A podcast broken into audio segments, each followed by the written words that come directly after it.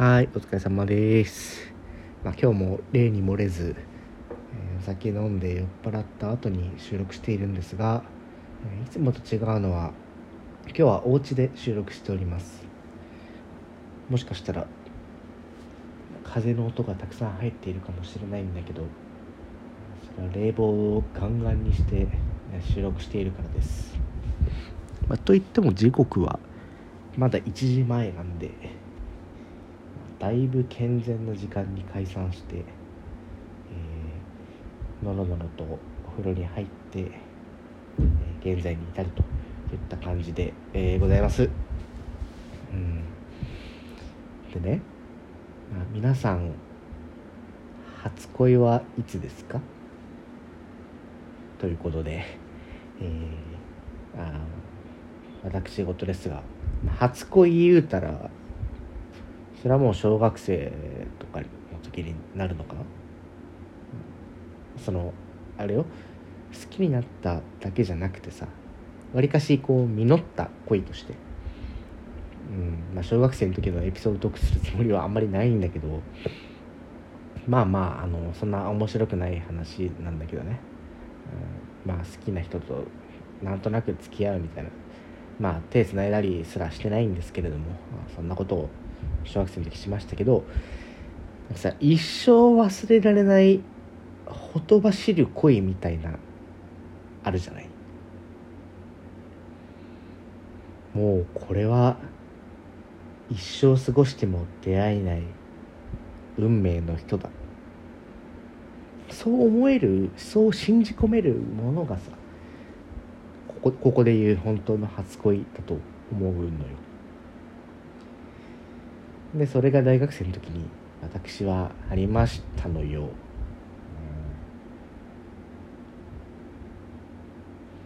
うん。まあ別にそんな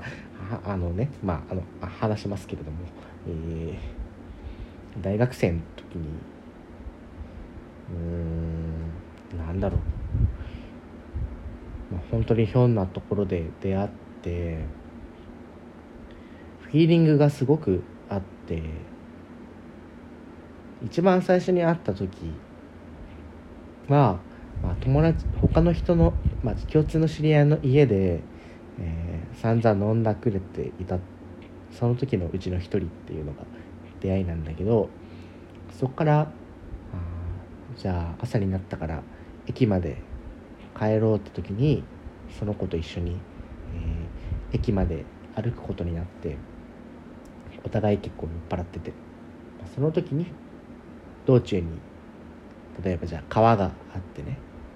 その時夏だったんだけどうんそのじゃあ川に まあ今こうやって なんか言葉にすると恥ずかしいんだけど川に入って川遊び一緒一緒にしたり二人で暑いとか言ってなんか川入ろうみたいな言ってバーワーって掛け合ってまあ最寄り駅もう着いたんだけどもう一駅歩こうってこう、えー駅を最寄り駅を延長してもう一駅多分お互い一緒にいたかったから。でお話趣味とかもさなんだかんだ結構合う感じだったから、まあ、そういうのが出会いで。でそこからちょっとこう運命的なものを勝手に個人的にちょこっと。まあでも恋愛あんまりしたことなかったからまともに。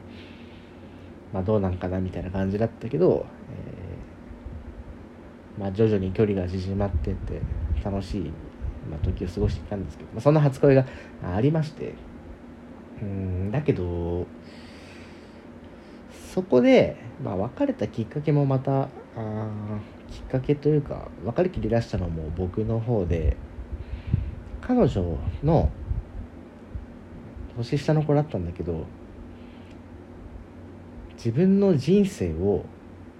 主体的に生きていく。自分の人生は自分で変えてるんだ。自分が決めてるんだっていう覚悟みたいなものが全然なくて、うん、まあちょっと難しい言葉使っちゃったけど、うん例えばなんだろうな。例えばさあー本当にそれ彼女のことじゃないんだけど例えばまあ極論この課題やりたくない。やりたくないならやらなければいいだけの話だと思うんだけどまあそれ別に愚痴って誰しも言うと思うんだけど、うん、自分でその人生を決めてるのに自分で決めた人生に文句をたくさん言っててそういうところがまあ当時の若造の私はなんじゃこいつって思っちゃってうまくいかなかったんだけど、まあ、そういったねあの今日さっきの冒頭に言ったような運命なんだかんだとかあのほとばしる恋だとかさ主体性がどうちゃらとかそういう小難しいワードを使ってちょっと冒頭に戻るんだけど今日飲んでいた人たちに、まあ、たまたま恋愛トークみたいな感じになったからあ言ったのよ。あのお前の初恋どうなんみたいな話になって。で僕はあのこの題材をあの映画撮ってる人間なんだけど映画にしたぐらいだから、まあ、だいぶ饒舌に、えー、ほとばしる声をして彼女は主体性がなくて主体性を獲得してほしかったみたいななんかそんなこと言ったんだけど一緒に飲んでた人から「うんそれは分かった。んで？で？ってこう もっと詰められてさ。うん。その時に言葉に詰まっちゃったんだよね。作った映画でもその先の結論って抽象じみたもので、まあ、映画ってそういうのが許されると思うんだけど。主体性を獲得してほしいっていう願望みたいなねものになったんだけど確かにこれって別にもうそんな20代前半20 20歳前後の恋から学んだことを今この30手前ぐらいになって喋ってももう語り汁ないな。結論ねえな。落ちねえなみたいな。あだからあの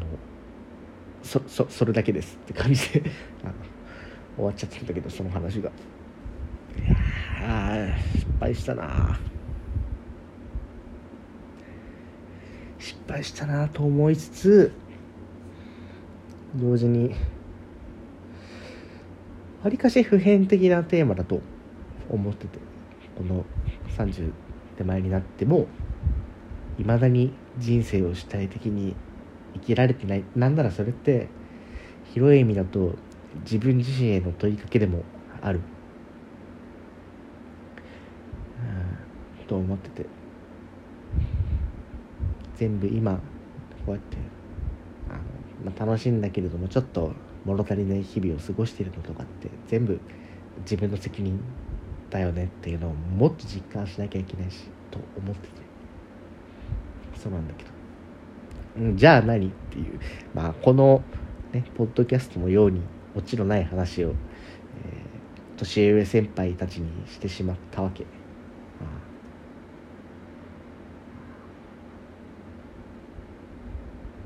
彼らはどう思ってんだろうね。この話を聞いて。何かその先の正解を言えるんだろうか。僕はさそれからそれを結論何？って言われてから45時間ぐらい経つわけだけど、うん、それからずっと考えてて、うん、ないよ。その先の結論は。それこそもしかしたらそうやって、まあ、文句じゃないけど分析的なことを偉そうにして、えー、偉そうにしてるだけなのかもなとかね思うんだけどね。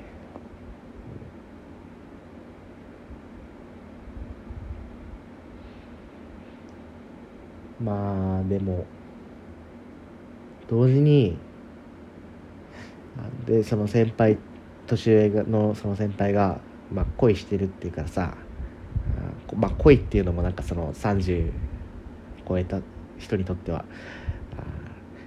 彼女とかいう言葉はもう違うみたいな。どういう言葉で表していいか分かんないみたいに言ってたんだけど、まあ、それもまあマットだと思うし、まあ、ちょっとそのに関してもなんかいろいろ考えがあるから別の機会にもしあれば話すけどまあ彼はそうやって言ってまして幸せなんですか？ってちょっとあえてこうねちょっとドストレートな質問をしてみたのよ。そしたら「幸せ」ってもうその4文字でドーンってさもう僕の目見て帰ってきてあまあまっとうだなってこれこれだなっていう確信めいたものはあったんだけどね。だけど、まあ、それはそれで本当に素晴らしいと思うしそしそこまでいったらもうそう語ることがないじゃん。幸せですってさ人に言ってもぶっちゃけ面白くないんでね。幸せって、まあ、人の不幸は蜜の味みたいに言うけれども、うん、人と話す上において本当に自分はすごい幸せなんだってつまんないから語り汁を増やすあ語り汁が欲しいっていう意味ではあありなのかなって。さっき言ったような文句文句的なことをぐだぐだ言うのもね、うん、現にその先輩の恋愛エピソードは「俺は幸せ」っていうので終わっちゃったから、うん、さアブノーマルを追求するとどんどんボロが出てくるし、うん、ツッコミどころがたくさん出てくるし否定しようもたくさん出てくるし。だけど例えばね例えばまあ、これも人によってはあるかもしれないけど戦争は良くないみたいな。あまりよっぽど思想が強い人じゃない限りは否定しようがないことってそれ以上何も話が進まないから。それってまあ面白みもないがないともさ言えるというこう皮肉な話ですよ。皮肉うん諸刃の剣というかなんというか。とかいろいろなんか偉そうに言いましたけど深橋旅って。曲の来たるべき時を待つべし。そう思いたくなったら勝手にそう思うということでそんなに悩むわけないですっていう無意味な話です。はい。ごめんなさい。長くなりました。2分も長くなっちゃった。はい以上です。